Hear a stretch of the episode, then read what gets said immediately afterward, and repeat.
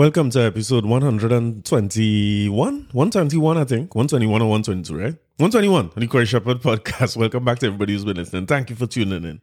And I want to say before I start, like, I'm looking at my list of um topics to talk about today, and I'm saying, but some of these things happened so long ago. But what happened is last week I published the episode with my mama.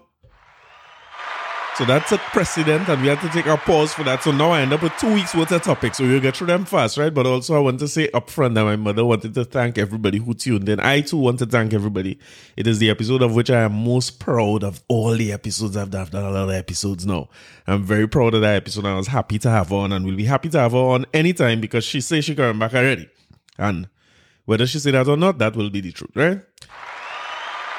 And listen, some only good fast too, you know, because that's the only episode, right, that I ever had where the YouTube numbers so much higher than the audio numbers. Because people fast. They want to go and see where your mother looking like your mother looking. I say, all right, but we'll, take that. But even before I get into the culture and the kankalang of the week, I remember that it's Christmas time, and when it's Christmas, there are things we had to do.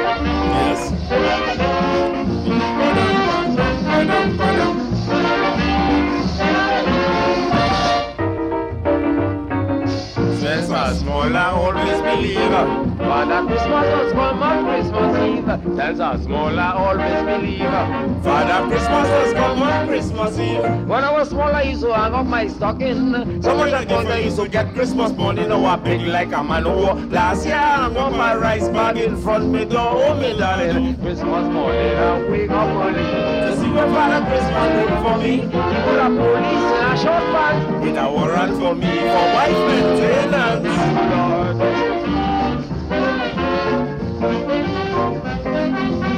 You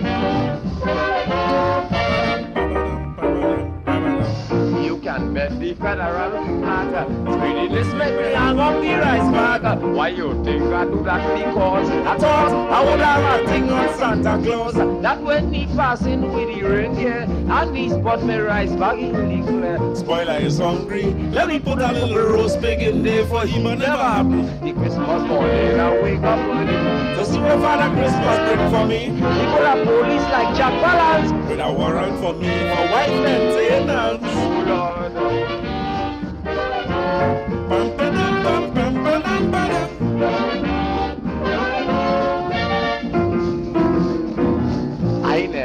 more in my life. How the man know that I doesn't mind my wife? Right away I start to study and decide the lawyers to make inquiry. I tie the police in the kitchen. I run down the road and I asking, asking. I ask. I start to shake when I hear Mother New Year's giving the rake. Oh, me darling, Christmas morning I wake up early to see what Father Christmas bring for me. He bring a police and Jack Palance. Bring a warrant for me for wife maintenance. Oh, Lord. Boys, yesterday this spoiler. Christmas could be ten times a year. Not me, I get hang nothing anywhere. Cause I pray that the Santa Claus next time I bring in a couple gunslingers. When people making preparation, spoiler will come to one conclusion. Let me hold some soup. I wouldn't hang up a balloon in front me door just because Christmas morning I wake up early to see what Father Christmas bring for me. Bring a police and a short van with a warrant for me white. I fall.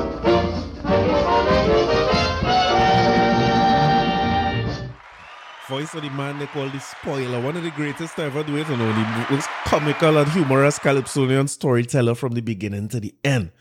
But as much as I'm playing old music, right, as a man trying to get more up to date with young people music, and I was talking to my father, I was talking about old people music and young people music. I was talking to my father this week, and we were talking about a Lord Nelson. I an episode a few episodes ago by name of Scroll, right? And you know, he was talking about that's a nice one, and it was even before his time and them kind of thing. And I, I always marvel at how fresh some of these songs sound when I play them on the podcast. And a few people has always reached out to me and say, even though they was never into calypso and they never know it and think they, they, they like some of the oldies when I when I throw them in, right? One of the things I want to say about old and young people music is that a hit song is a hit song. hit songs is always for young people. Sometimes when we look at Lord, Nelson at 91 years old or Kitchener pass away, God bless his soul, or Sparrow in his old, it's a song like if these these songs they sing, they sing when they was old like this. Like I had like Kitchener all the time.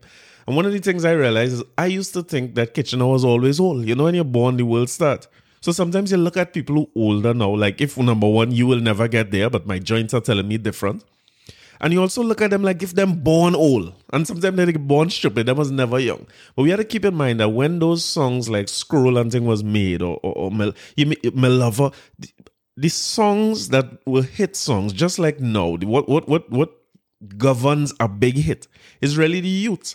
Plenty soca artists will tell you once you catch them cheering, singing your song and memorizing your song, you know you have a hit. The point I'm making is this this idea that we have old music and, and we, we have this disposable way we treat music. Like I see people calling for this is something I've been calling for for years, where older music could be played during carnival, older music could be played during fetes, and and, and I, I I'm not sure why they never had a back in times fete, but maybe it's something I will do one day. Throw a big back in times fete where you cannot play music from the last year or even five years because the music that is a hit this year, it seems to be that we we we live in this disposable type of music era, which I don't like at all. It can't be that a man make a big song this year and all of a sudden it's not good enough to play on the road. And I think that is governed by can I say the soca mafia? You could say them things. I, I come to talk about some people who, who in trouble for making statements this week in foreign, you know. So I don't want to make no statements on in problems. But the claim is that there's a soca mafia who is in control of the production of music and they're in control of the playing of music through the radio stations and stuff, and they extend that control to what happens in the fetes and what happens in the roads on the road, basically to protect the artists that are part of the mafia. So the way it works is we come in studio together. I decide who work with which producer, which artists work with who.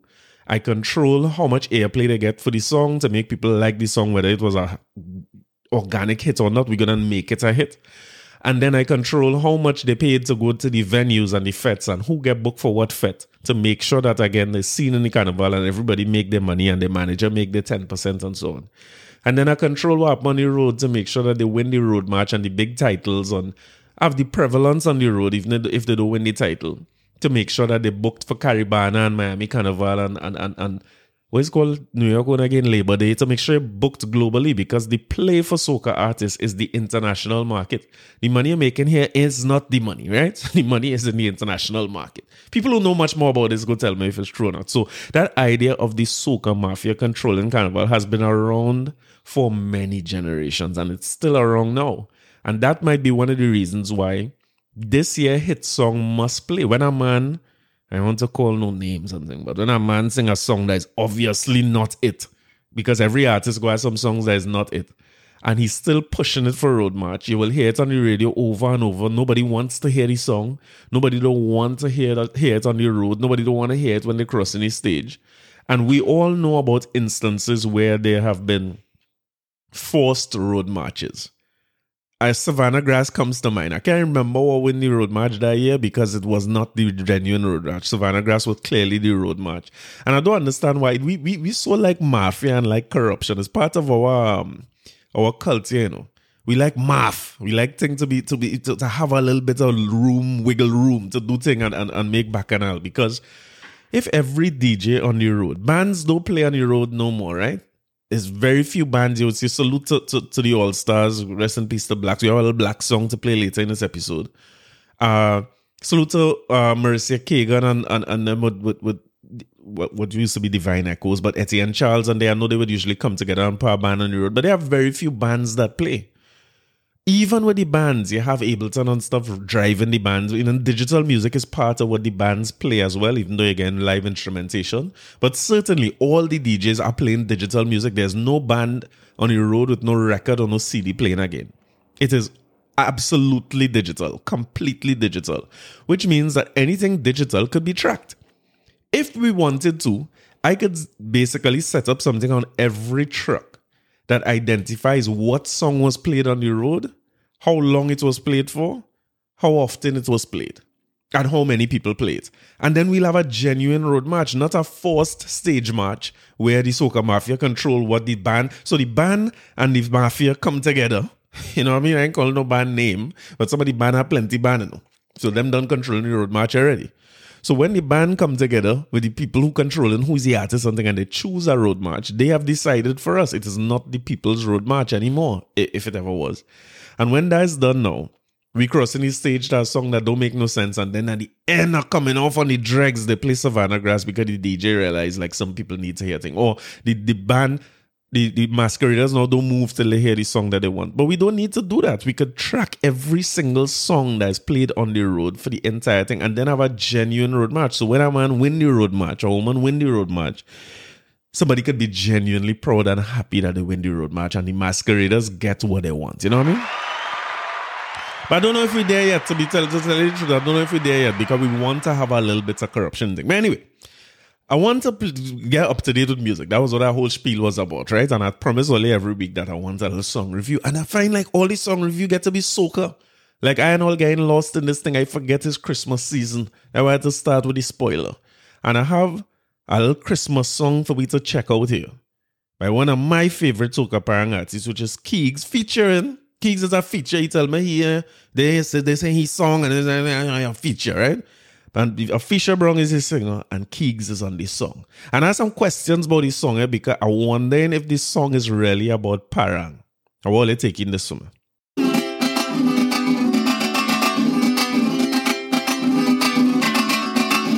All right, stop, stop, stop, stop, stop. Let me, let me, before we get into this song, right, we have to acknowledge that whoever played it, whoever played this cuatro at the start of this song is some kind of a beast here, this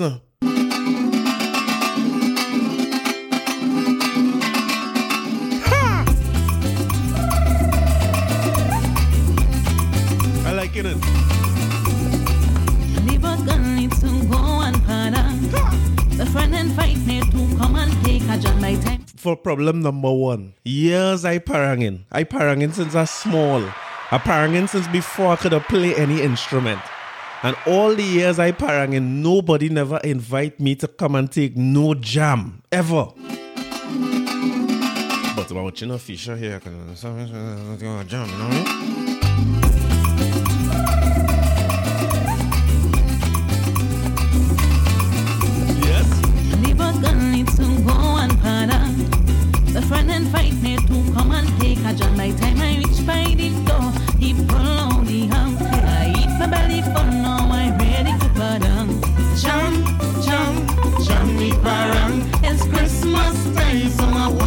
Want to jump around. All that said a jam. This song is really about parang, it's about jam. I want to know, you know, because Christmas is a nice time, place called to take a jam. Y'all are tired, that you hit them high notes again. One time break, but you still pulling the cuatro string. What King said? He say he tired, he can't make them high note again. What a break, but he keep pulling the cuatro strings. Is that what you said? We need to know. The people need to understand. I find this song is a little bit of a vicey parang, you know. Listen good, you know, it could be me hearing wrong.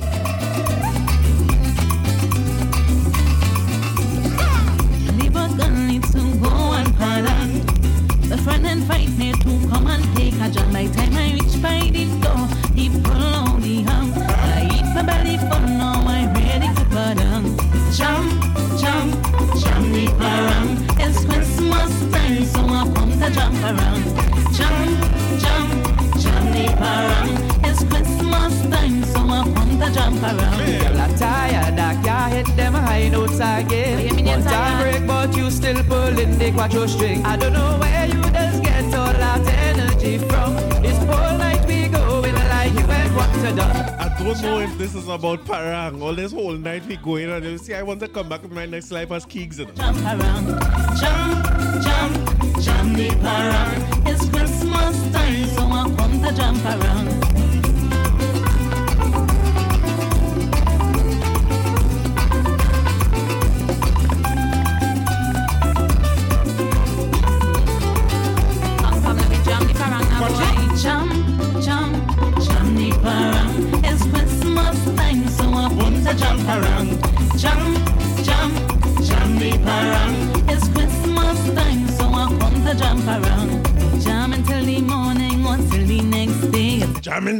Morning until the next day. I don't know if it's about Parang at all. But salute to Fisher, Wrong and Kicks. Listen, that song is a bad song. As I said just now, a hit song is a hit song, right? And I know all the old talk and the kicks and thing, that is a hit song. And a part of the reason I a little slow on playing the parang, right? I don't know about all you, but Christmas time, when I start to feel Christmas, I just want to done work for the year. You know? And I had to admit that when I the first time I heard this song was two, three weeks ago, maybe even as, much as a month ago, little slice it on TikTok. And I stopped listening immediately because this, between that cuatro piece of mandolin, them two voices in that song and everything, it started to make me feel in Christmas mode a little bit too early. And I had to take a, I had, I had, I had to take a pause because I would have done work for the whole year. So salute to Keeks and Fisher. I'll play a little bit more of that. I have some Keeks to play before Christmas too. Though. Keeks one of the greatest.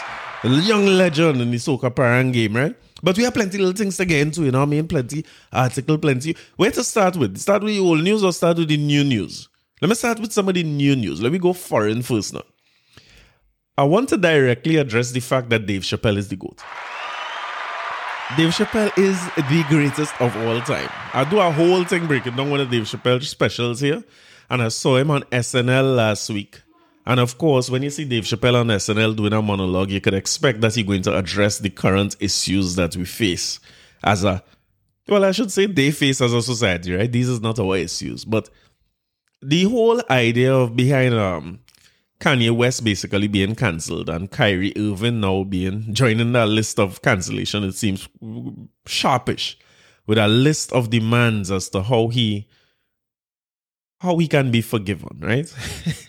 by by by the ADL, which is representative of, of Jews or anti-defamation. You know, they, they're trying to make sure that people don't measure the amount of anti-Semitism that goes out there and sensitize people to it. Now, let me say up front before I talk about Dave Chappelle that I am not in agreement with the way that the ADL goes about these things and cause companies to respond, right? Uh, because you're basically you're basically telling them to submit and if your goal is to educate and make sure, like we should have things like that, like as black people, I used to, I used to hate when people tell me, why don't just forget slavery? Forget about slavery. Stop talking about it. You know what I mean? I, I don't think it's right to forget slavery or stop talking about it. I think slavery should be at the forefront of what we teach as our history so that everybody understands, both people who were seen as victims and people who were seen as perpetrators could understand what are some of the things that got us there and how we could avoid doing that and, and, and also have an open conversation about how it affects us up to today in terms of both generational trauma starting at a minus because what we had was taken away from us in terms of our physical assets which would contribute to our wealth today as well as our culture which would contribute to our wealth and well-being today and also have an open conversation about how while slavery might have been abolished many many facets of the control elements of slavery remain in capitalism up to today, particularly in the US where we have in this discussion. Just check and see what the prison system is like and how your rights are taken away, how you're forced to work without pay, and all these different things, right? So, I mean, those things exhausted. I mean, who's me to come and talk about that? I already know this already. And they, they're exhausted in the literature and online. You could go and find out that if you want to know more about that. But I was going back to the what was what was done to Kanye, and uh, let me let me start by saying that Kanye Kanye's wounds are self inflicted, and he, I, am if he come back with some kind of line on his own and recover from this, then he's a genius. And they're saying that he deliberately acted and said all these things so that he could get out of contracts with people like Adidas and stuff, but. We had to be able to call out the hypocrisy when Adidas could blatantly say that, listen, we don't like anti Semitism and we, we dropping you for that, but we still selling your shoes and your designs. His idea against anti Semitism or you're not. It is really that simple. But again, capitalism, listen, capitalism and slavery not so far apart. No boy, but that's another that's another episode. But you could basically say, well, it's your designs. Everybody could see the the, the, the thing that made the Yeezys nice is that they oh, or I shouldn't say nice because it's not the nicest looking shoes ever. But what made them iconic is their design, and everybody know you wear Yeezys, and people know you pay good money for your Yeezys, or you're connected in some way. I think it was more ostentatious value than any any real design genius, you know. But you because those designs are so iconic, and you could see them and know a Yeezy. how how could you continue to sell that with a good conscience if you're really against anti-Semitism or people who push an anti-Semit anti-Semitism rhetoric? I don't know what was the right way to say that, right? And he basically get cancelled. And I heard people talking about the way it was done, and a, a lot of people threw, threw out the word lynching, right? What I want you to go and look for is something called the Willie Lynch letter. Just in case people don't know the, where, where this comes from. The Willie Lynch, the Willie Lynch letter and the making of a slave is a document that is easily available online for anybody who want to check it out.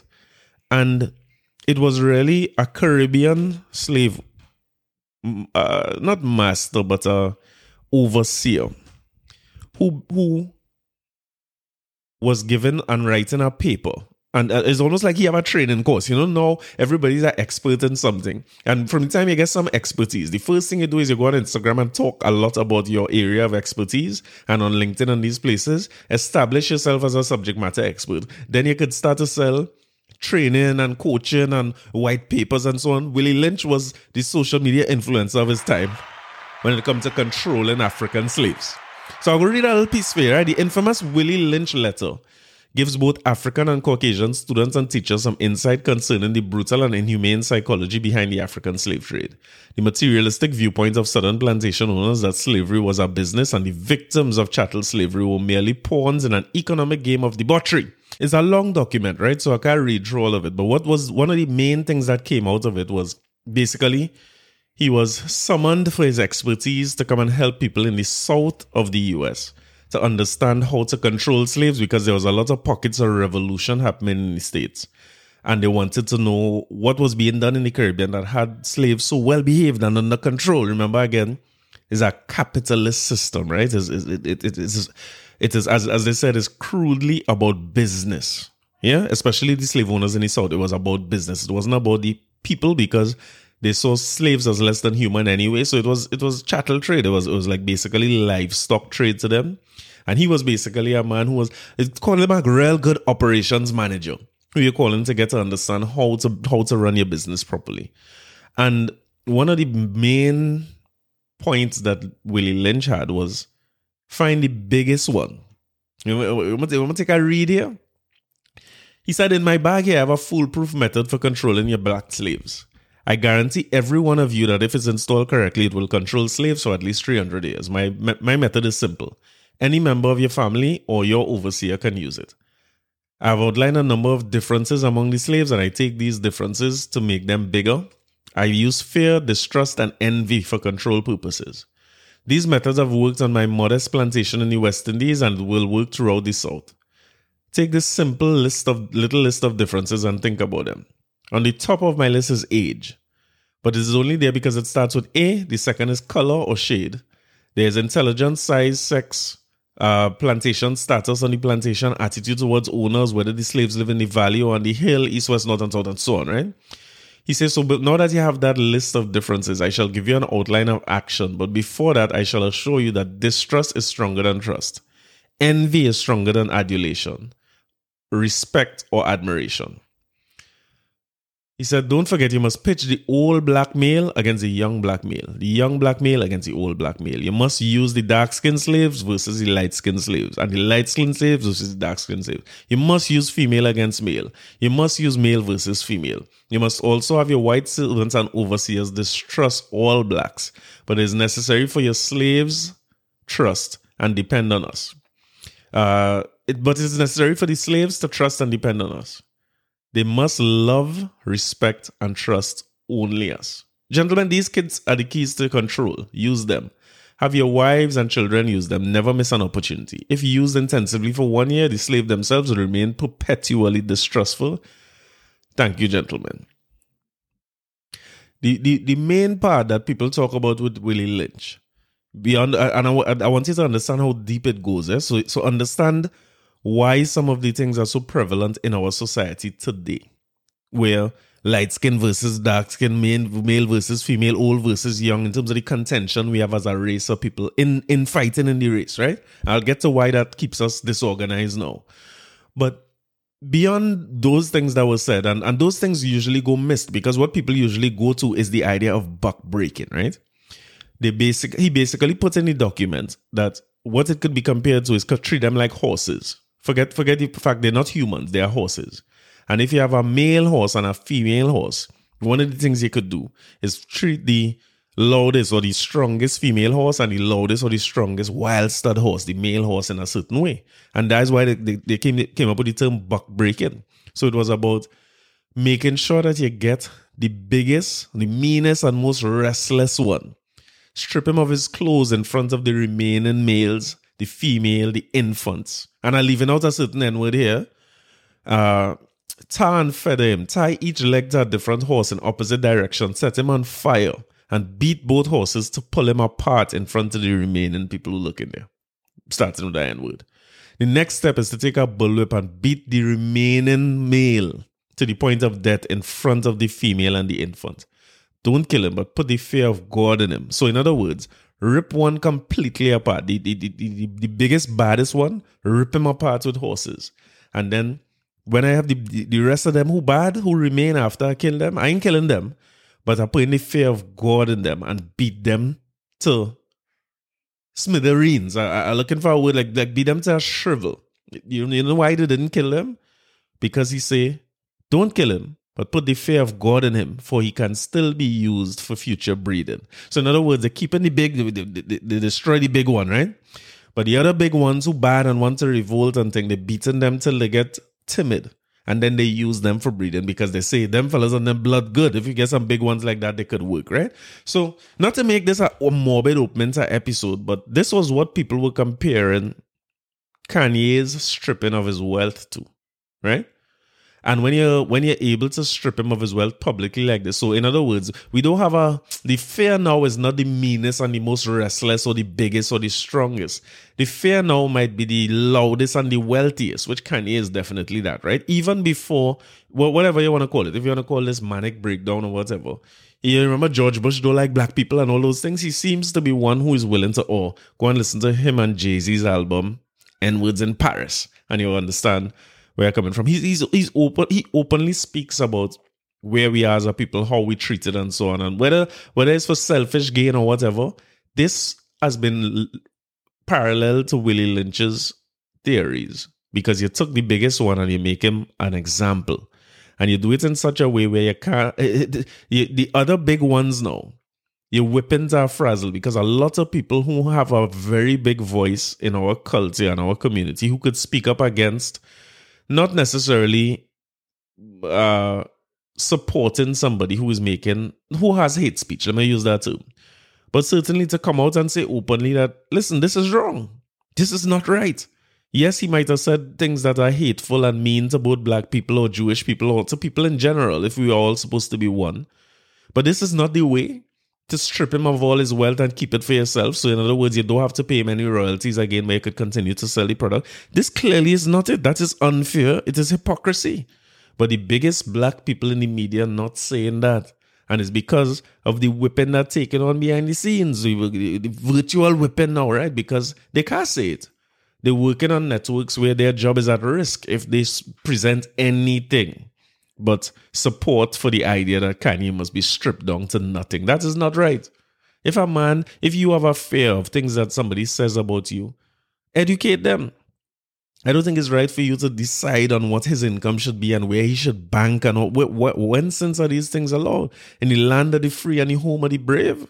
Would this being condoned now? In the, in the, when I teach in economics class, America is the example I use of what you call a market economy, where Demand and supply is what determines what is made. That is what drives production. It is one of the few economies that we could use as a genuine market economy. It's not a genuine market economy, but it's one of the best parallels to a market economy where capitalism is controlled and demand and supply decides who gets what distribution of resources, what is produced.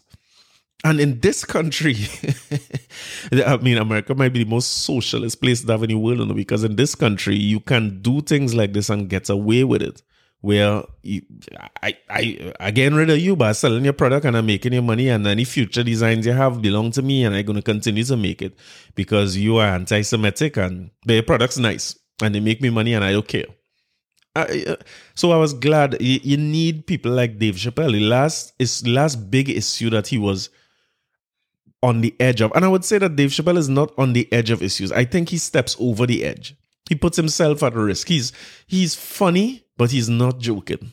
And I think this is making him the greatest comedian of all time. Dave Chappelle is a funny guy, but he is not joking. He's talking about very serious topics and going going into dark areas that people don't want to talk about and overstepping the boundary, right? So when he was talking about the LGBT community or transgender people, he is overstepping the boundary. He's going too far. But I think that is necessary because one thing that will always happen after Dave Chappelle puts out something, whether it's about George Floyd, it's about the LGBT community. The last time he did uh, with his special and what he did when he refused to allow them to name the auditorium after him in his school, or now what he's doing with the, the, the topic about Kanye. All of it to me leads to a certain amount of discussion which I always feel is the best thing, where both sides could see each other differently. And he might be the fall guy for it, you know what I mean? In this case, he's the biggest, blackest one who they had to whip and strip, but they, they, they, they can't seem to whip him and strip him. They, they, they had to figure him out a little bit because I did see comments come out about his monologue. And take a take some time, right? Just go on SNL YouTube and you'll see it. Saturday night YouTube page, Saturday Night Live's YouTube page, and you'll see the monologue. But he basically spoke openly about Kanye and Kyrie. I think Kyrie is also hypocrisy. Yes, he said he he, he basically retweets something about a movie. I think it's from Hebrew to Negro or something. It's not Hebrew to. I think I get that from Dave Chappelle. Whatever's your right name, find a right name for me, right? But because he retweeted, you could send this grown adult man who have big. I don't know if he had children, but let me assume he have big children and a wife and a family. He's an adult. And you could send this man a list of things that he had to do to get back his job. Uh, that that that can't be right. That is hypocrisy at its best. That is garbage, foolishness. These people are not in any moral position to tell us what to do and how to do it and how to apologize. Certainly, they could educate us on their history because just like us, they had a gruesome history that everybody fears fears going back into. But you can't tell me that because he retweets something. He didn't say nothing bad about you. He retweet and then didn't apologize in a time that was good enough for you and in a fashion that was good enough for you. And your thing is that the man can't work till he called No, no, no, no, no. That can't be right. That's it. So when people compare it to lynching, I just want you to understand that lynching was more than just beating slaves. It was a systematic approach to keep people in control. Young against old, woman against man, black. It, it, listen, if you're if you're into go through the document, you know. Just just look for the document online. Just look for the Willie Lynch as a white paper. It is it spells out everything that he was teaching southern slave owners to do. So when you have somebody like Kyrie Irving, who's one of the greatest basketballers of all time in the NBA, one of the top players in the NBA, and at first I felt like if it was coming off of people not being happy about him with the vaccination thing and his stance on that and trying to show him as problematic, but boy, listen, Maybe I and all would have ignored it if they didn't print that list. You see that list of things? It feel like it feel like a control thing. It feel like you're trying to make a grown man into a little boy for your own purposes, for your own very selfish purposes, because you feel like that kind of speech or rhetoric leads to you being at risk. You make everybody into a little boy who, who says anything or, or retweets something when there's no effort, none, or no statement by the, by, by the same ADL on what is going to happen to Jeff Bezos or what is going to happen to the man who produced that um I just that that documentary or whatever it is ridiculous. It is ridiculous, and I, am not sure why so many people. Because all right, so in the entertainment media where where, where Kanye is concerned, I'm talking about the Ebro Dardens or the Charlemagne's and the in the in the in the uh sport media is the Stephen A. Smith, the Shaq, the Charles Barkley, and them who almost it's, it's almost like this sounding exactly like what Willie Lynch phase two was. You know what I mean? Kill the first one, which is Kyrie. But whip the next ones and don't let them dead. Just let them get real submissive and it will for everybody else will fall into line. Because if you whip if you kill the, biggest one and then you whip the other big guns, I I I, I certainly not standing up. I, I I wanna I wanna I wanna settle down. I wanna I wanna keep quiet. So when I hear people like Shaq, who is the biggest one in so many ways, basically not not even hesitating before they come on TV tonight to say He this and he that and Kyrie. It's like again you're putting you're putting the old against the young. You're putting the light skin against the dark skin. You're putting the male against the female. It's, it's, it's, it is, I, I can't see how any reasonable Jewish person or person in control will not be able to understand why we as people see it as lynching. Uh, I was supposed to be taking um, Nick Cannon talking to somebody who was, I believe, high up in the ADL. I, I, will do that and see what that conversation was like because I liked the preview I saw, where it seemed to be a conversation that getting people on the same page because it, it was more like the, the guy, the Jewish guy, is explaining to Nick Cannon why these are issues and the problematic and why they react the way they react. And it's Nick Cannon also explaining to him why we see the world the way we see it and why we react. Hopefully, there are more conversations like that to happen because that to me is resolution. That is when you're you're genuinely seeking somebody who going to resolve a situation and not make it into I take everything away from you. And I think Dave Chappelle said it. So listen, this man is he's a genius. You know, we, we need him in a glass case. So.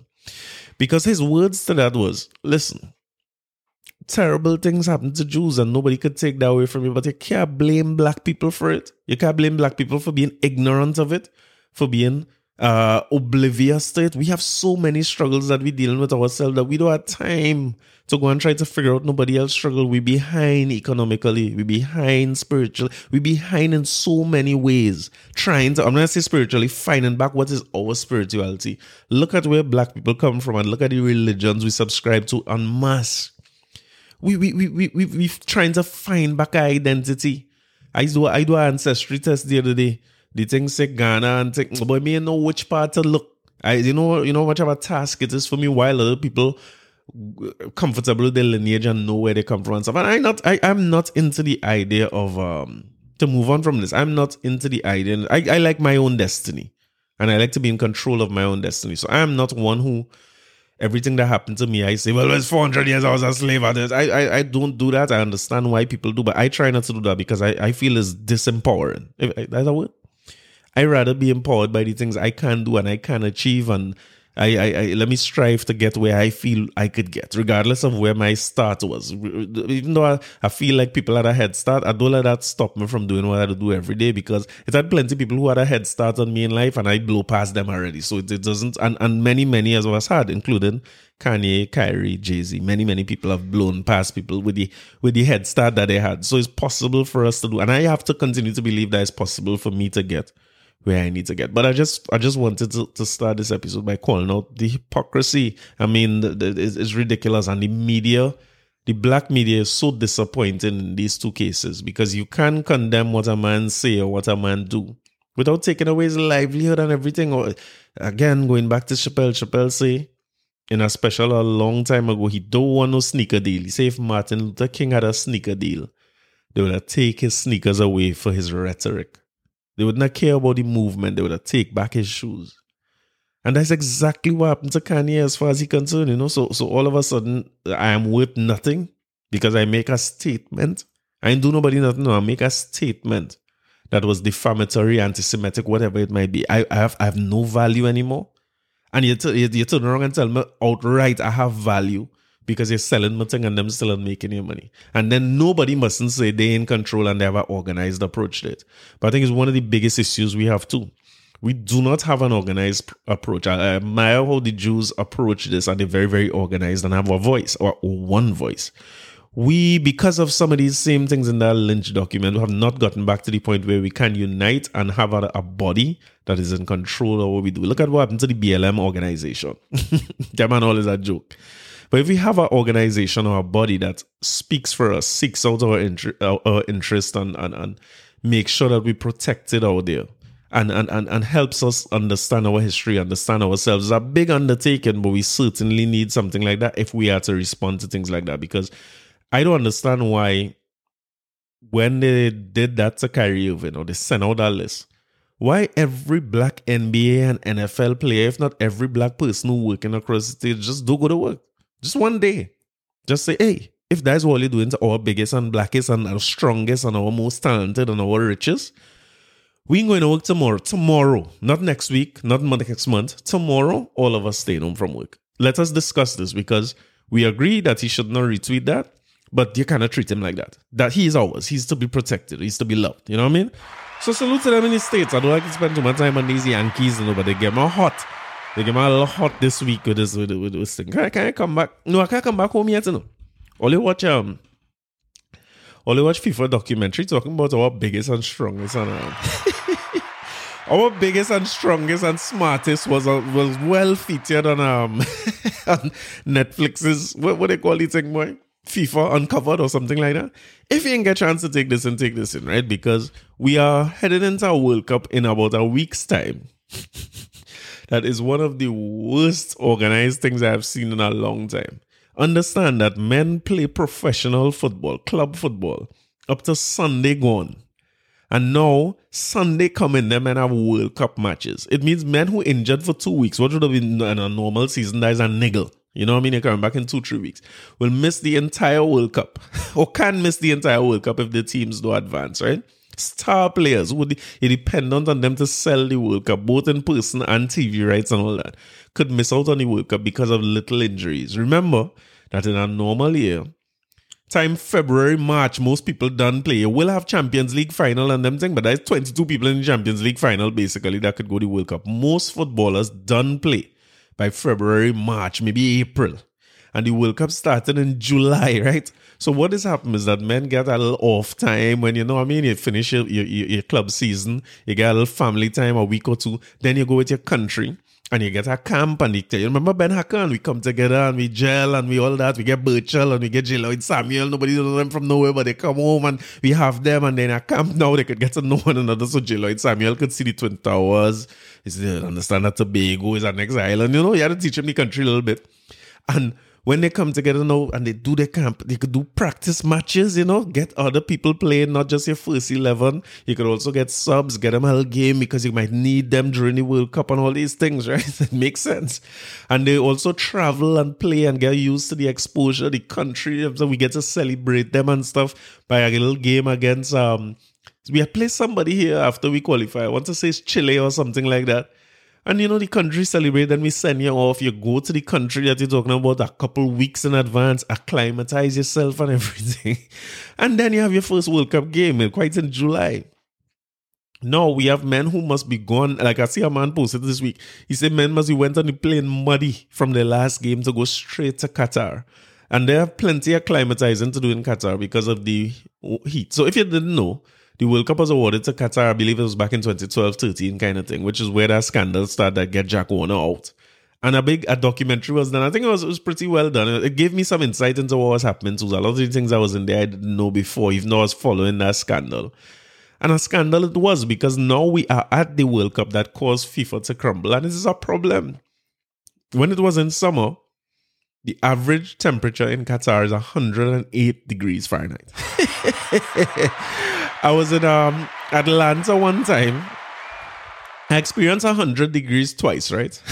one time I was in Atlanta in a zoo. And th- this year, August, was in, in Miami in the zoo. I, I'm not going to zoo. That is clear. Zoo is not for me.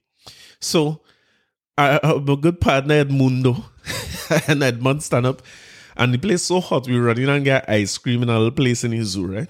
And when I come outside, I remember Edmund, the shock on Edmund face. Edmund said, Hey, you have to eat and you can't stand up with the ice cream in Trinidad. When I look down at it, the whole ice cream is melting all down my hand like them children when they have their little school party back in the day. I talk about we now get the ice cream. But again, because it's so hot, and I'm not accustomed to that Trinidad hot, yes, but you can stand up with the ice cream outside in the heat and take your time and eat. Not there. So imagine footballers having to play in 108 degrees, but the the in Qatar's bid they said that the stadiums would be air conditioned. So the players would be fine and the fans would be fine. But somebody in their wisdom, thank God, came out and said, but what about the fans when they're not at a game? The fans had, I, I, I remember what it was like in Germany. You, you, car, you have to travel all about. You're on the train or on the tram or whatever it is. You're walking long distances because you, everything is fascinating when you're in a different country. I was in Dusseldorf for, for a while for that Dortmund game and throughout Dortmund. And we, we tour, we went and do things. You know, you're there for one game. So all the other days you're there, you're going to do as much stuff as you could do. So somebody in their wisdom say, but hey, real fans might die in this heat because people going to drink heavy, lime late, run home. Well, Karen woman over there, Karen no woman, right? You know what I mean? So, but when that happened, people started to collapse all about it's going to be a global travesty. So somebody move it to the, the, the Christmas, which is what we have now. The temperatures are lower and everybody hopefully safer. But it's not good. I think a lot of players are going to get injured in that opening round of the World Cup because they did not have enough time to rest from the competitive game. Remember when you're playing for a team like Manchester United? Everybody on your team is stars. Well, maybe I shouldn't use them as an example. You can Ronaldo sitting and treating them good, you know, stand, you know, you know what I mean? But maybe there's a bad example. But your 11, when you're playing with a club, probably better than the 11 that you have on your national team. Unless you're Argentina, Brazil, Germany, Portugal, maybe. You know, those those big teams have a, a real strong 11. But most countries, right? most countries have a Dwight Yorke, a Latapy, and then plenty Theo a lot of Theo Ball. it's, a, lot of Aurtis Whitley and Sid Grays on every national team, right? So the issue is this the, the work you have to put in as one of these stars on your national team is going to be, and you're never get no rest, you're never get no practice matches in between, and you're running out there. You see that first round of the World Cup, you are going to see a lot of injuries and a lot of breakdowns. Thank God somebody in their wisdom have a five sub rather than three subs. I strongly believe that one of the reasons the five subs came into uh, international and club football is to do with this very Qatar World Cup. They had to do something in advance of this because it's to be bad. It's probably going to be the best World Cup we ever see in terms of competitiveness. It might be the first World Cup we ever see in our lifetime where underdog have a real good chance to win because real people going to be injured. Real people not at their best. They're not at their fittest. They're not at the most rested. But still, it's a World Cup, so you watch it. I, am eager to take it in. I, I, like Argentina. I don't like to say I'm back in the other side, but Trinidad. But I like Argentina. I hope Messi get a World Cup before you go. But I think we, I think I think this could be USA. This could be one of them World Cups where one of them underdog teams, like the States, could win. Because one of the differences with people like the States is they're professionals who on their national team plays for nobody. them very rested. them are want to, you know, Messi is the GOAT. Well, real GOAT playing for USA. There's GOAT. Them man and the man, nobody good on that side. But they rested and they fit. So you're going to see a different quality of football coming out from countries where all their players not coming from a club last week. You're going to see a different quality. And mark my words, this might be the World, the World Cup on the under, underdogs. But we we taking it in. But take some time and taking FIFA uncovered or whatever it, with the name it is because your boy Jack, you know what's getting me vexed in that documentary? Spoiler alert, right? Skip past this if you didn't watch it yet. But you see that white woman who looked like he was Chuck Blazer girl, who only talking about what Jack do? Your man is a big thief, right? outright, outright. He's a big thief and big, big. He ain't no joke. But I, I don't know what they put him on the same plane with Mandela for this man weighing down the plane with good, good Mandela. You know what I mean? The plane gonna drop out the sky with Chuck Blazer belly when he. But he, she talking about and Jack Warner. He got the ten million and he didn't give Chuck any money. Chuck was supposed to get ten percent. He thief, he thief the ten percent. Thief from thief is make God laugh. what the hell is wrong with these people? And she's so righteous talking about this thing. I don't, I don't like these people, and I don't like not white people, eh, or Jews. I don't like these people who talk like this. Like if he was this great thing and this, the man corrupt like hell. He corrupt with Jack. Only make a deal from South Africa. Take like a ten million. So Jack apparently get uh Mandela to come here and all that. If you remember them days, that was a big thing in the country when Mandela came and all that. And on top of that, he get ten million dollars to get the, to get votes to go for South Africa. There's ten million US dollars. You see why Jack could retire safe and why he was the most favorite, the most beloved man in the UNC. They love him too bad. But Jack doing, Jack is on a next level. they couldn't do it out to become money running 10 million US. Shaka Hislop in the, documentary at one point say there's a hundred million dollars completely unaccounted for. 15 million US dollars is what he said from that World Cup 2006 campaign. Uh, not that, I'm not saying that I'm not sorry for the players, right? And, and, and I'm not condoning corruption, but if things had to be corrupt, I'd rather it's one away. I rather he's a little who was a school teacher and a little tutor up and thing. I rather that man, the corruption is happening anywhere anyhow, you know what I mean? But Jack, don't, don't leave the country, right? The person them waiting for you. They say they come to arrest Jack Cheren, but they couldn't arrest him because he had diplomatic immunity basically and they didn't have clearance to arrest him. They arrested two sons right in front of him and Jack say, Fend for yourself, boys, you know. Small Jack and Darian on head down and Jack get on a plane and come back home like normal. That might have been his last flight out to the country. But salute to Jack and salute to the people who do the FIFA undercover too. I was disappointed I didn't see Lasana Liburd in that man. I, I thought I, I, thought for sure I would see him making an appearance on that documentary. But they had um uh the guy who did the who did a book about him. Oh god book on Jack Warner. Let me just Google this fast. I'm trying to be more fact driven in this in this in this thing. Bobby Valentino. I hope I had right. I think it's Bobby Valentino. I, ho- I hope it right, right? but he featured. I was so I saw Ryan Silasana man there. When I see Keith Jennings, is Keith Jennings. When I saw the British journalist, I think it's Keith Jennings. I, I, saw, I say for sure they will get Lasana to come and talk on this. But uh, who knows? I mean, FIFA World Cup time, so you're probably gonna see more documentaries coming about coming out about FIFA. But definitely take some time to check out FIFA Undercover. I see Bin Hammam work with a 40,000 US to give each delegate, excuse me, bye. What are you doing? FIFA uncovered. All right, bye. And. All right, good, bye. So, so FIFA Uncovered, this producer is the most sometimes producer. He's not, and he had to tell me, embarrassing. He says, not FIFA Undercover, it's FIFA Uncovered. All right. So it's FIFA uncovered. But Bin Hammam walk with 40,000 US dollars a piece. Keep in mind that every time you travel to the States, they ask you about declaring anything more than $10,000, right? This man walk with 40,000 US a piece. This is why these fellas need dip- diplomatic passport and thing, you know. So they have a diplomatic pouch where nobody can search and you tell me corruption and right there. But salute, salute to the great Jack Warner. Still, salute to Jack. Um, what else happened? I, I could come back to news in Trinidad now. I feel like there's something else in the States I was supposed to talk about. Uh, uh, probably not. As we talk about journalists, right? I talk about Lasana. I want to I want to talk about popular media blogger, social media blogger Rhoda Bharath. So Rhoda Bharath lost her. Um, she she she's not referred to as a journalist anymore. Is is, is popular media blogger now. CNC3 from November 7th. Forgive me, it's a long time, but it's on the list, so we had to talk about it.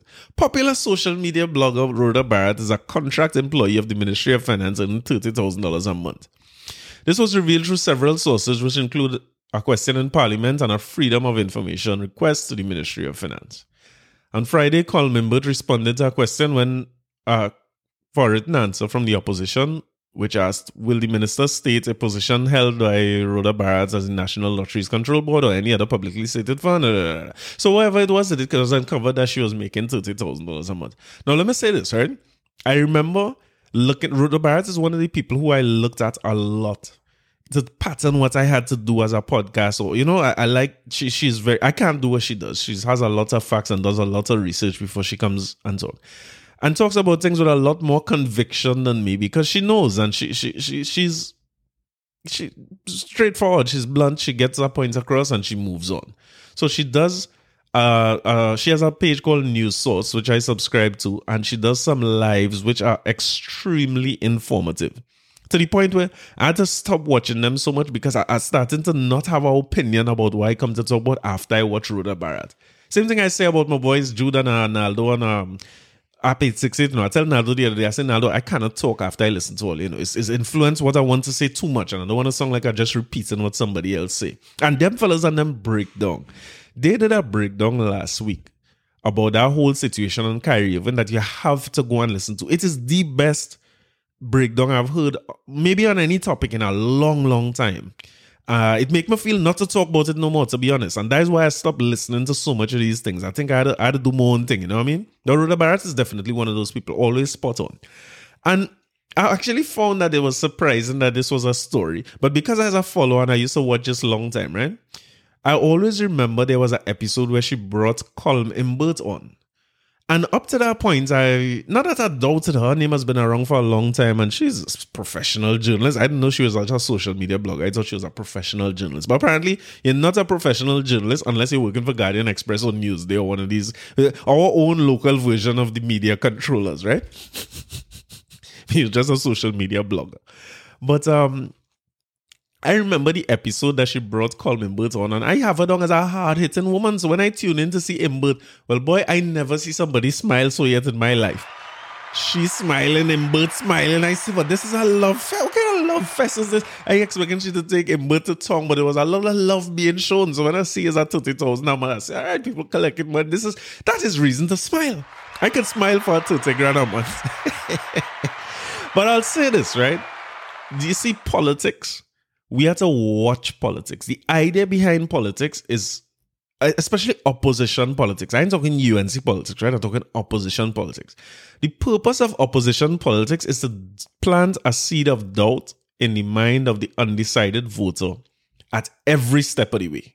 So, as, as Panday said, the purpose of the opposition is to oppose. They oppose everything. It does not matter what they do, oppose it and find something to say bad that people could follow. The second purpose of opposition politics is to secure your base. So what they do is they play to their base by coming up with all kind of different things to say about the government, and they plant a little seed of doubt in the mind of the undecided person. But you see, this thing that journalists do, where they publish people's salaries and make it into a story, it is not right. That is not a right thing because I want to say this, right? For fear of sounding very disconnected, aloof, uh, privileged, or whatever. You see, when you're putting your work, thirty thousand dollars a month sounds like a whole lot of money. Like it will make you rich. It will make you thirty thousand dollars a month is not a whole lot of money. You remember somebody doing work to get it thirty. You cannot just say you're getting thirty thousand and then everybody say ah. It don't work that way. You how much hours was she putting in to collect that thirty thousand dollars a month? Was she adding value in the position that she was adding? How does it help the organization that she was working for? That thirty thousand dollars that she was paid because it's not we, we, we, we, quote these things. It's almost like if you put up a figure that the average person will see as real big compared to their salary, and then you you, you, you portray the person as corrupt or thief. That that's not right, you know. Uh, that's another thing that always is is is, is make me uneasy the woman might well deserve her $30,000 a month. She certainly has the qualifications and the experience to earn $30,000 a month at minimum at anything that she does. Additionally, a lot of people who would be earning two and three and four hundred thousand dollars a month will not take light whether they're earning from the government or not. You'll be shocked now when they put them kind of figures on on the thing, but on the papers and put them out there like that. That's not happening. Number one, they only do this to a certain kind of person. And they, they needed at a figure where it could seem high enough that it's high above most salaries that you might see in the country.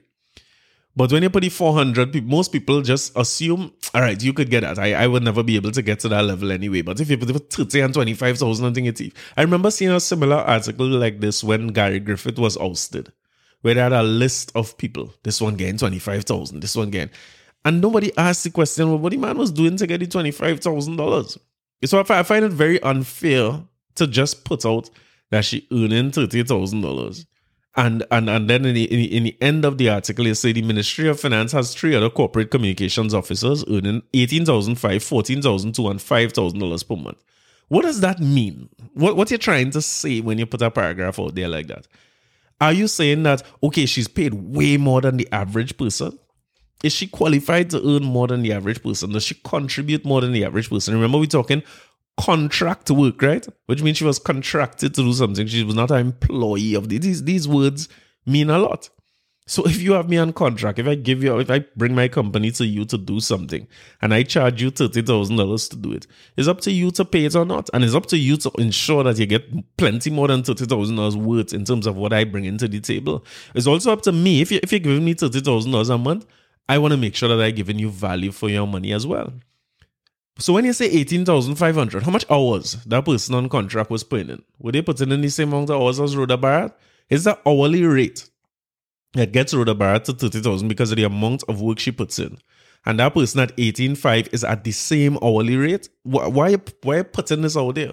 The person who's $5,000 a month Is that person as qualified or experienced as Rhoda Bharath? Does that person add as much value as Rhoda these things worry me, especially because the media is such a fraternity. The media is a little boys club. Everybody in the media good. Everybody in the media love one another and thing. How somebody in the media could write an article about somebody who I think is a media person too, and open the article by saying, uh, by, by the way, it's from Kijan Kijan Haynes, right? Open the article by saying popular social media blogger. I, I think it is a slight. It also sounds like wait now, he's a popular social media blogger and it's thirty thousand dollars. Again, if the woman doing this, that might not be the only money she making. Suppose thirty thousand dollars a month is a small fraction of what Rhoda Bharath earns every month. Should she charge eighteen thousand five hundred? Um, was the other figure fourteen thousand two or five thousand? Because that is what the other people on contract with. That's for you to decide. If the Ministry of Finance need communications people at the highest level, I wonder what they would have paid if they had gotten McCann Erickson to be their communications representative. You think it would be thirty thousand dollars a month? I could tell you. I've sat in rooms at McCann. I've sat in rooms at CMB.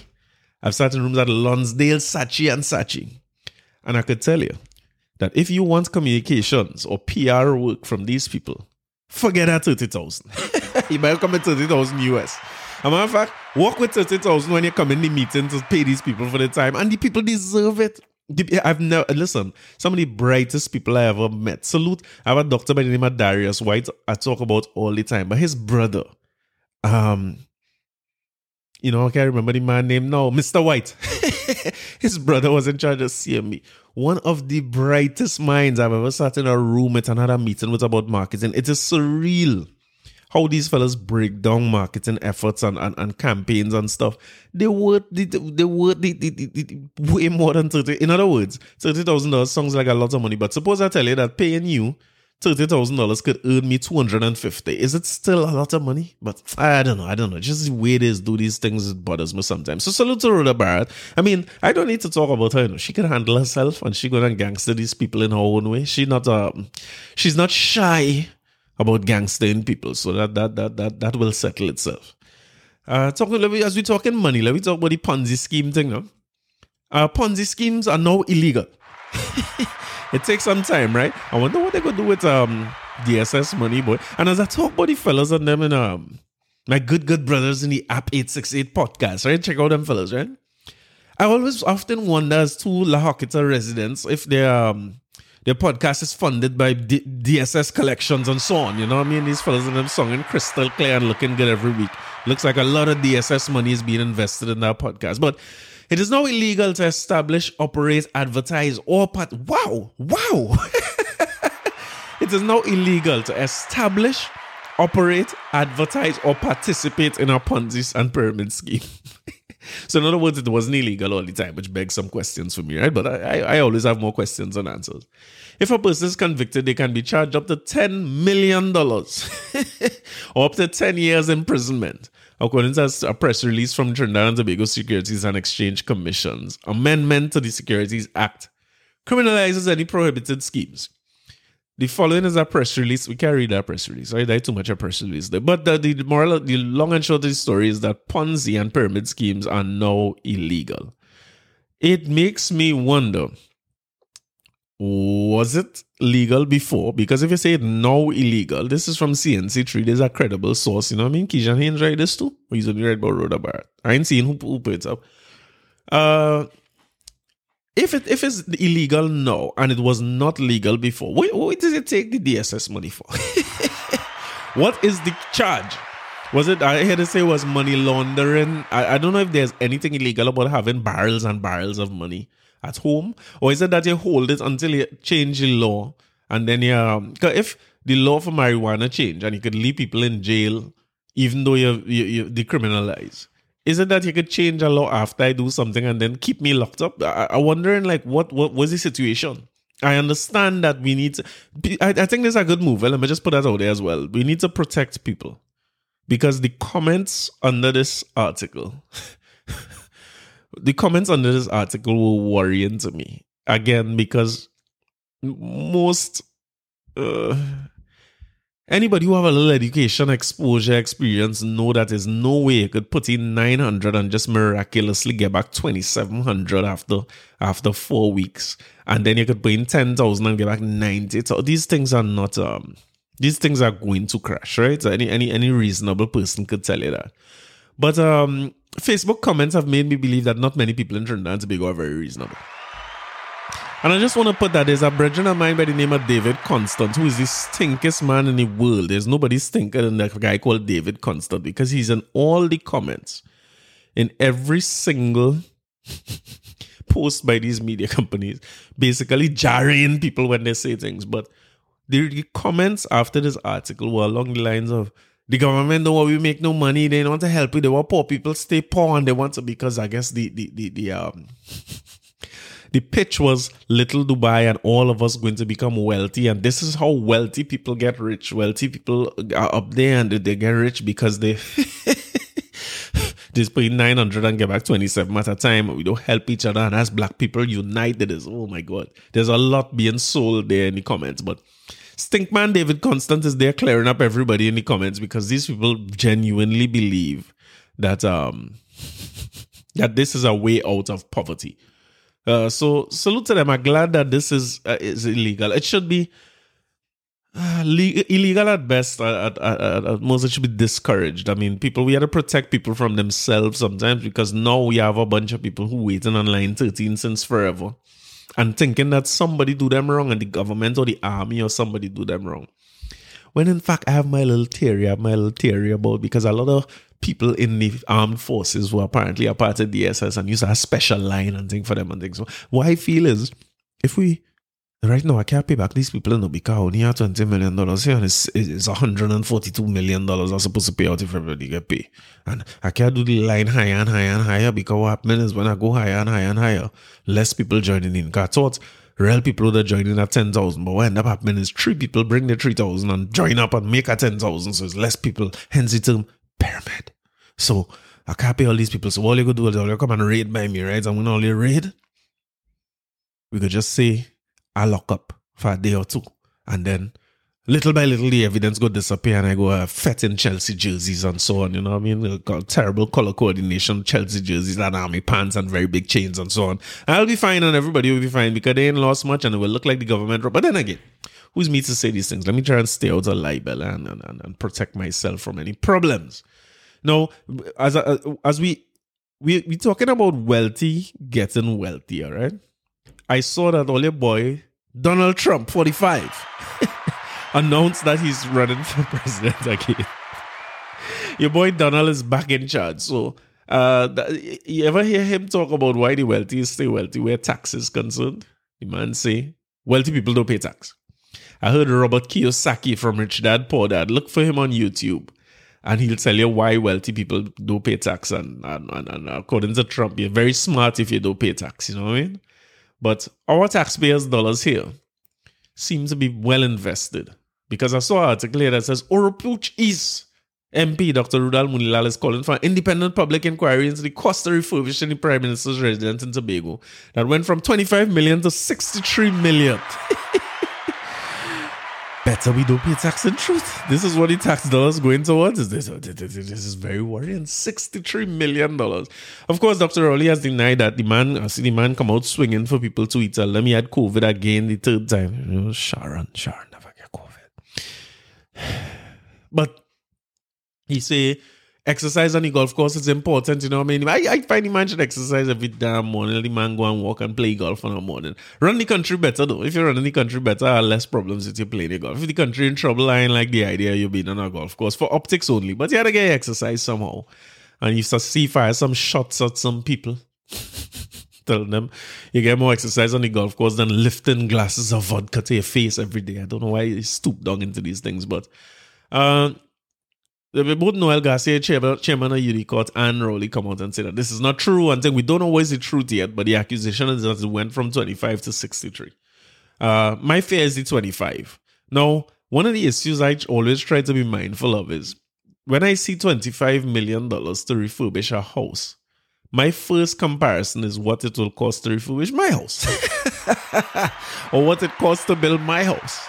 And I want to say that that is not a reasonable comparison.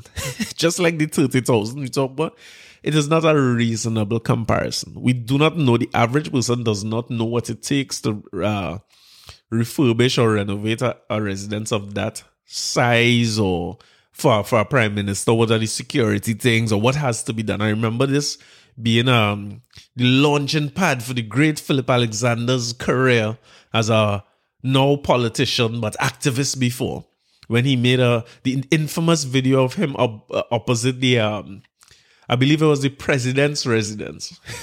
We're talking about what did have here? That is 125 million. Them blocks could only cost twenty thousand dollars. I could get them blocks in back. Well, say listen, but we like barbershop talk the people who in charge it, the media, the politicians, all like myself, podcasters too. Sometimes we don't take the enough time to realize that one of the things we have a responsibility to do is to elevate the thinking of the population. We use ignorance to our advantage so we could just talk about things. Because I remember how vexed I was when them tell me it had a flag for two million dollars. Listen, I was I was I was like driving home on a random day, vexed with Patrick Manning. I want to fight him if I see him. But my comparison was that I can't get two million dollars loan to buy a house or a million dollars to buy a house at the time. I was so frustrated that they buy a flag for two million dollars oh, or erect or construct a flag pole and thing for two million dollars. I was mad. Now that I look back at that, I was really very stupid and immature. And maybe it did cost two million, but again, when you have people in charge who, from at every turn, you could find valid reasons to mistrust their words, to mistrust their deeds, these things don't smell right. And if you say 25 million, the price is the price, and what it costs, it costs. Is you had to get somebody to do it. But then when you tell me it moving to 63, which is approaching 300% more, we need to understand because I, I also appreciate that one of the biggest one of the biggest ways to get money moving in our society is uh big projects. Because uh, uh, uh, Chappelle spoke about it as well where Trump is concerned. When he said he don't pay tax Hillary say well no he told her well change the tax codes but I know you're not going to do that because all your supporters and lobbyists and financiers benefit from the same tax break that I benefit from and that's one of the things about this government versus opposition thing too. You know what I mean? The, the government versus opposition is a, a tricky thing. Because I, I believe, like I said here, that they all of them playing for the same team. But I mean, you see me, man, anytime it's time for me to talk too much about, about, about politics and things, it's, it's, too much work for me. I want to salute Joshua, Joshua Regrello or Junia Regrello, the bigger Regrello, for the kickoff for the city celebration in San Fernando. And acknowledge that they have David Rudder as the man headlining the festival. And a lot of things, different things happen. It's J'ouvert, Mass, Parang, everything in one down in South. So uh, outside of the traffic that this is likely to cause, I'm hoping to fall in and take in some of those celebrations at some point in time. Like I'm committing to get into more cultural activities. I realize I like to talk about culture and things, and as a hermit, I don't like to come out of the house at all. So I end up going with my mother this week. Salute my mama. We went to Explainer I don't know what to call it. It was supposed to be explaining concert. You remember I told you before I heard that explainer passed away, we were supposed to go the explainer show. Well, the his daughter, uh Stacy G, Stagey, his daughter put on a show, I guess it's like a memorial of him. So they had several different artists performing his songs. And I, I was glad I went and we had a good time and everything. I'll get a breakdown of how it went down, but we had a good time and that encouraged me to go to more of those celebrations. So I, I, see, I see a 10K run, I can't participate in that, but I'll certainly be at some of the events in South for this National San Fernando month. What, what's the name, right name of the thing? The celebrating the city in, in, November here. I'll definitely be at a few. And I want to take a moment before I talk about Explainer concert as well to salute my boy Quinton Nichols, who's having a show on the 27th of November in Sapa, in Naparima Bowl. I go in there too. He's a listen, this man's work with us and he turned out to be I know the man's a big jazz singer and thing, so I definitely go in there and take it in. So if you go in there, I'll see it. But we went the explainer show, right? The show's supposed to start 8 o'clock. I work all day Saturday. So I went from San Fernando straight to pick my mother up in St. James and then head into the explainer, right? I didn't want to make the same mistake I make when I went uh, Napa to watch Mary could dance because I never get to see Mary dancing. The place was so cold, we had to leave. We never see the end of the place. It was ice cold. So I make sure I'm a sweater and everything. Because this one is not in Napa, it was in government campus auditorium. But I say anything PNM Bell cold. So I still am a walk with my little jacket and thing just in case, right? And I went in the explainer show. It was close to eight. My mother's a woman is move early, you know. So if she want to reach there for eight, we had to leave at quarter past seven. She don't play these games. So we went in, everything was smooth there. The tickets and thing, we went and we stood down. And when I walk in, the first thing I noticed as a man who's been on a few stages myself and played in a few concerts myself and so on, I start to see cable rest down on the ground. and I see a saxophone man practicing. The whole band on the stage, but the saxophone man practicing a line there. and I, I, the first thing I tell myself is, this is not starting at 8 o'clock. There's no way at half past 7, you still running cable on a stage and that thing starting 8 o'clock. That mean you in song check yet. There's not a microphone to be seen on the stage. I see in mic stand, them, all the mic stand on them short, like they now come out the box. And then so they had some teething issues, right? But long story short, them men start about 9 o'clock. No, I telling myself, this ain't right because think of the average age of the person who come in to see a explainer memorial show or pay tribute to explainer show think, think of the average age, right? Inclusive of myself, right? Because I can't sit down too long. My foot started hurt. I had to move but my foot. All, this was not nice to start a show hour late, but we did for explaining and thing and we good. Then they had um the host come out, right? And I want to say that you see, you see when you're doing shows, have to pay particular attention to your host. Your host. your host not just there, MC is not just there to carry on show. Just last week I was talking to my mother about her role as an MC, you know. As an MC, you managing the whole show. You are the face of the show. Not more than the performers. They are going to see each performer for 10 minutes, but they're going to see you for the whole night.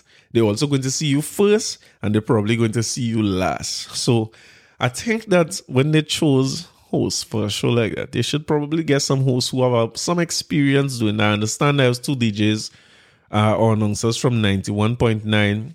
They was calling one Sawdust, I think it's Soji and the next girl, can't remember the girl name. I'm not I'm terrible with names. I try my best to take notes and thing like a real journalist when I went thinking about terrible. I can't even type right when I can't see it neither.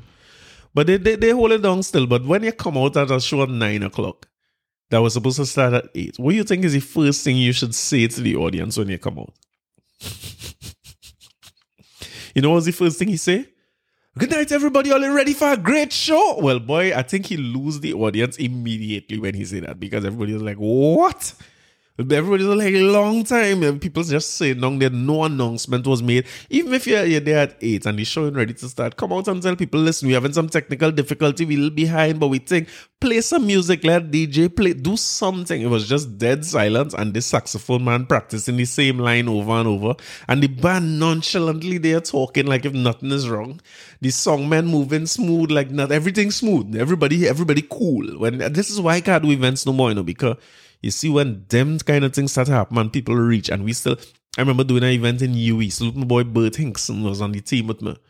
We had a hospitality team for opening of a, a new year in UE for freshmen, the freshers they used to call them, men who now coming into UE. And when people coming on to address the opening, I, a man on a ladder in between people playing a balloon. But listen, I want to kick down that ladder. Forget them balloons. Whatever didn't happen before 8 when we supposed to start, forget it. Nobody knew what you were planning on the day. Leave it. Leave it undone. I don't care. When we say 8 o'clock to start, brother, is 8 o'clock we have to start. I do not like events for that because my belly they start to hurt me. I start to get ulcers.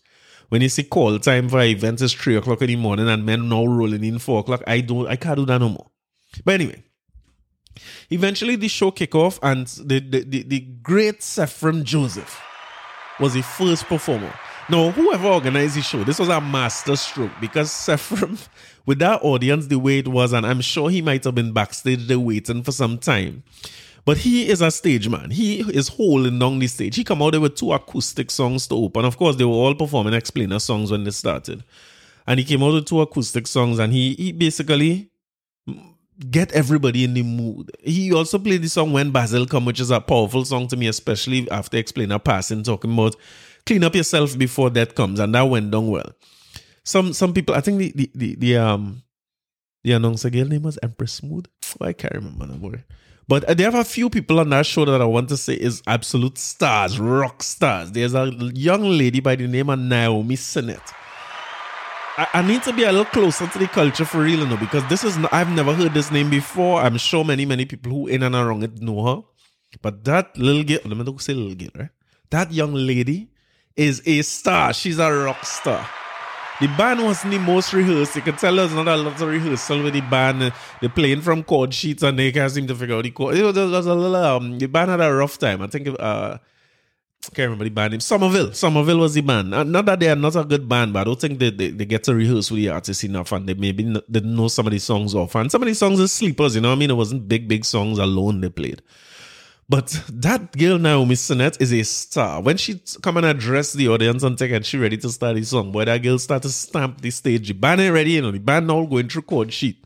But she started to stamp that stage and get everybody in the audience into it long before the first chord on the song plays. She and she's a performer, performer in real life. I wish her I, I want to see what else she doing. She she's something else. Uh, Rhonda were always good. Rhonda was solid, solid on the stage. As my mother says, she finds that um he's a lot more interactive with the crowd and those kind of things. And he got a song to sing with Park It. I mean, he, he, guy in the girl driveway. In Park It guy in the girl, girl garage. A big song from Explainer. People like it. It was received well and Ronald Donner seemed to be the right person to, to deliver that song. Uh, I want to salute a woman by the name of Lady Melody. Lady Melody's stage presence is amazing to me. Very tall, complete command of the audience and she do a few songs and one of them songs was um a, a song that was written by explainer that was a theme for the night that i didn't expect to see where artists came and sing songs that they said explainer wrote for them it wasn't just about them singing explainer songs and she had a song named slice it off there i don't like it at all I don't like. Yeah, imagine what she want to slice off. It wasn't nice, but it's about representing, right? So we can accept that. And she do "Don't Touch My Ass" with another big, big song. But she is something else when she listen. She when she, when she say, "All of them brothers just want to feel up, feel up."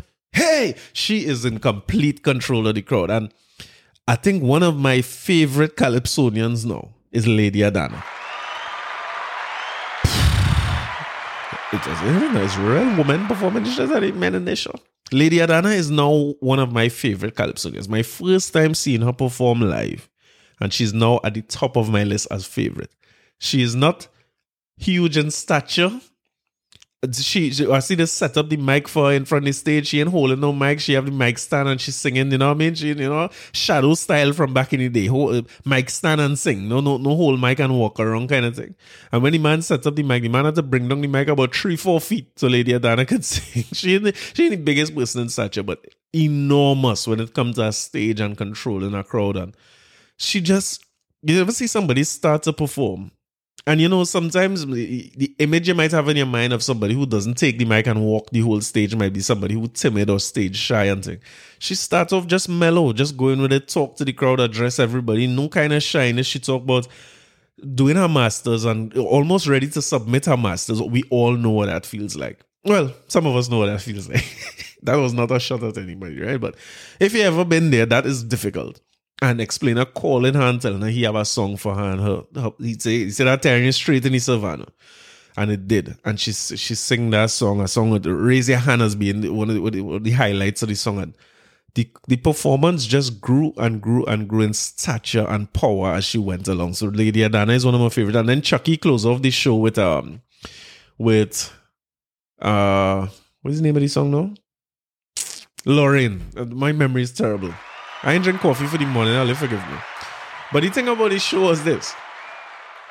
About after the fourth entertainer sing, I, I think it had to be four people. It wasn't even a good hour one and a half of show that started hour late. Them two MCs come on and say, all right, it's you ready for intermission and half for everybody in the auditorium. It's like, no, why? We now start. Men said, say, well, take all your break up front. And these people insist that they're taking an intermission. So, of course, my mother and them is like, nah, we going home. We ain't going through this. There's too much. In, my mother's words, we try to support these shows, but then these kind of things happen. So I went and dropped my mother home and thing. I think I'll stiff one with Albier in the night there.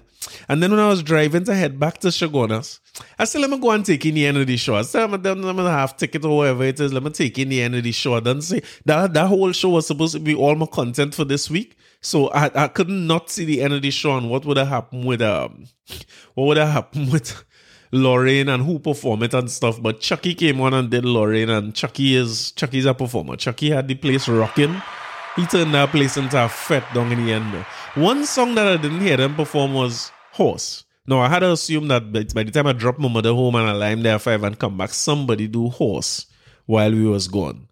Because it, I, I don't know if you could have an explainer show and not sing horse. Because that had to be one of the bigger ones. So assuming some artist who was in between there would have done it and we miss out on it. But salute salute to the organizer, the explainer, salute to his daughter. It was very touching to see her on stage and yeah, losing your father ain't gonna be no easy thing and putting on that show. I'm sure I'm sure explainer himself would be a big part of the organizing and the getting artists and putting the whole show together. So despite the little hiccups that they had and the little organizational things, I hope that she continues to do shows like these and you know I mean tighten it up and give us the opportunity to see more from these artists who I mean it's my fault that I really haven't seen a lot of them, but the Lady Adana, Lady Melody, certainly now me it. I hope to see more and more from them as time passes.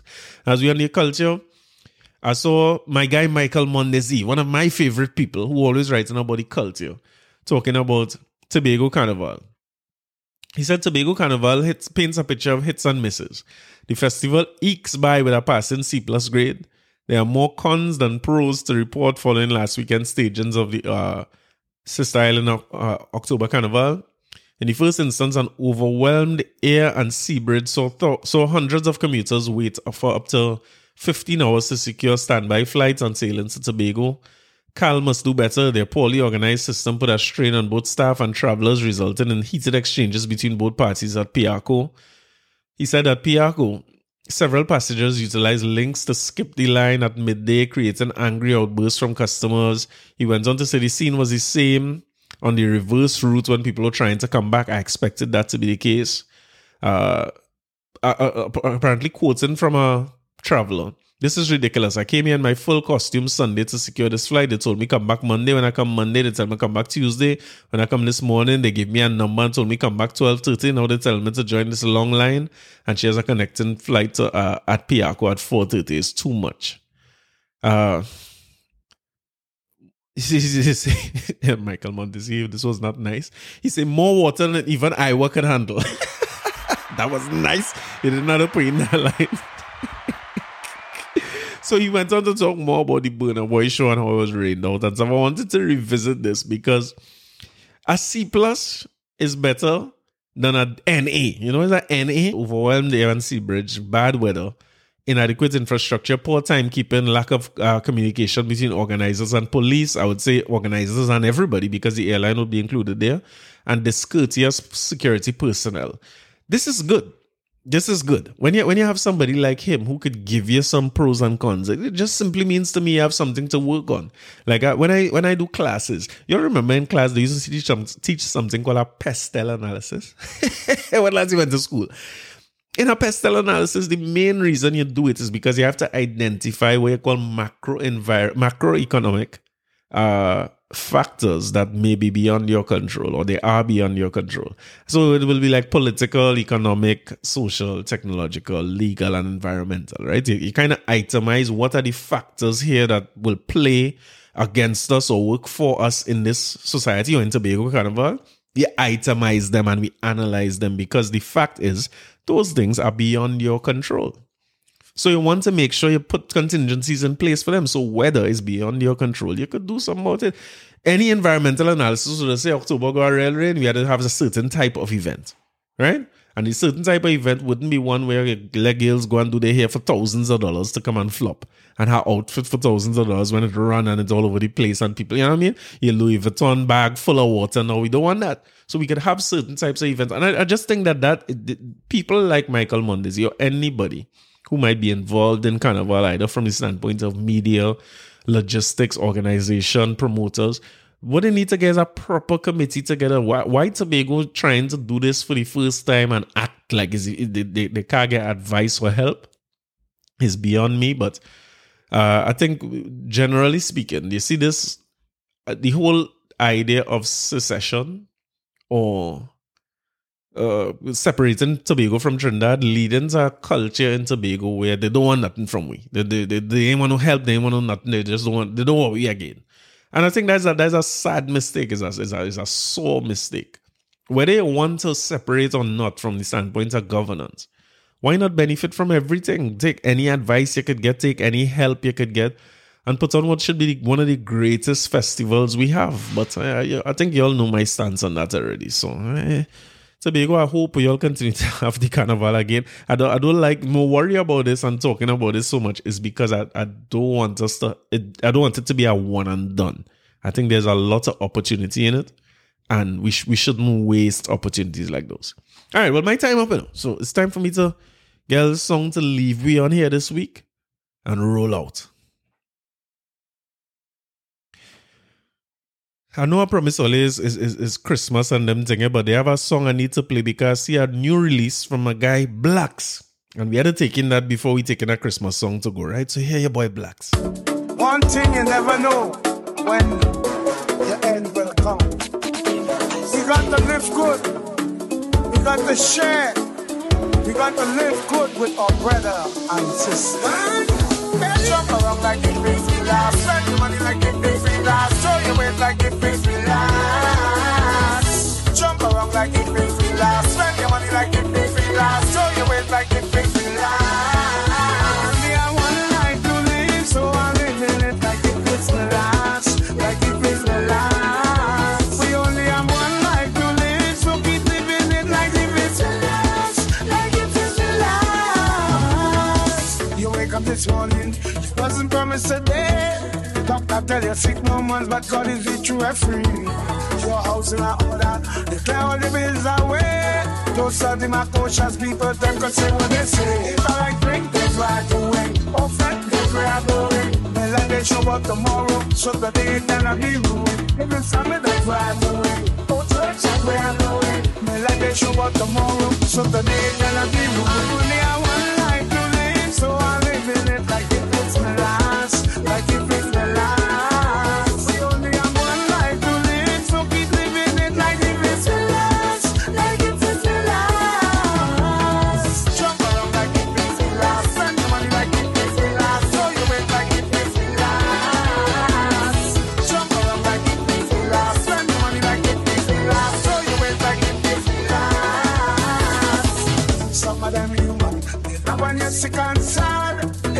It's genuine praise and love that's always keep you on guard.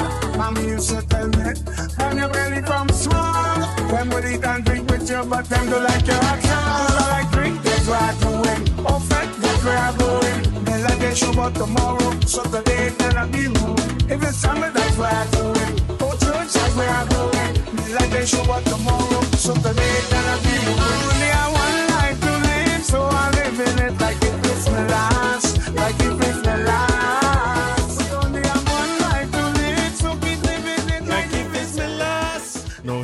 I like this song, Absolute Blaxx. Rest in peace to the great one, leaving me with something, and that and be special on the road when it play.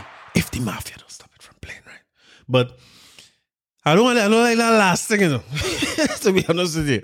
Uh, I don't have even foot problems here that make it me seriously doubt if I could make two two days on the road, right? I feel I'm not sure, I ain't sure. I doing the work, I putting in the work in the therapy and thing, you know what I mean? I going in the gym, I trying my best here. But if when I walk for half hour now, I down for a day. So let me see if they improve between now and February. But it's Christmas time, and parang I shall. And I want to play with uh, one of my favorite parang in recent years. Soca parang, right? People I must stop calling it soca parang parang. One of my favorite soca parang in recent years.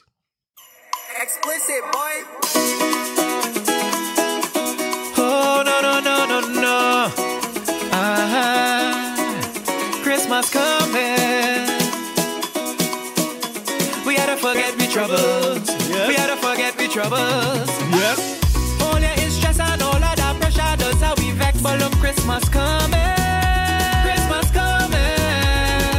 It like you're walking around the clock and still love, but love Christmas coming, Christmas coming. Even if things nice, you see in this life we can't forget to take time to celebrate. You have to get things done, but we. So for this Christmas, I feel you away. Hey, my partner, hey, my partner.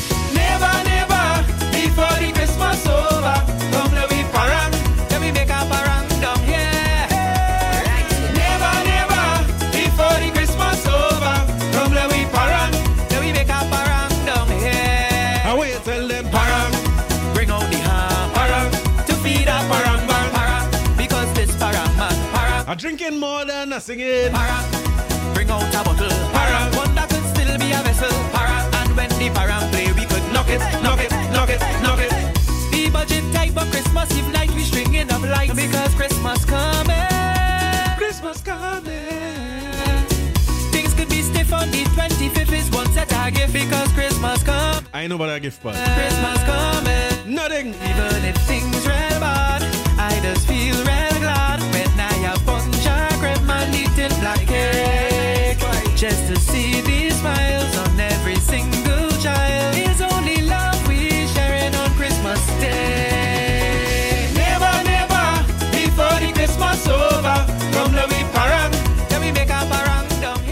you're leaving all on that note, you know. Just like that, it's the middle of November and it's Christmas celebration and. Ain't see something wrong? How the time flying so? But listen, I am going to get back to you next week. I hope you have a productive week. Enjoy yourself. Get all your Christmas work out the way early. Don't hire nobody to do no sort of work late in December and leave it halfway like mine. You know. Do your painting, do your cooking, do your, you cook now. Do whatever you have to do early so we can enjoy the Christmas season in real life. And those study kids with this sort of gift, you know, to buy his journal sort of gift. Save money for next year. I will see you all later. Bye.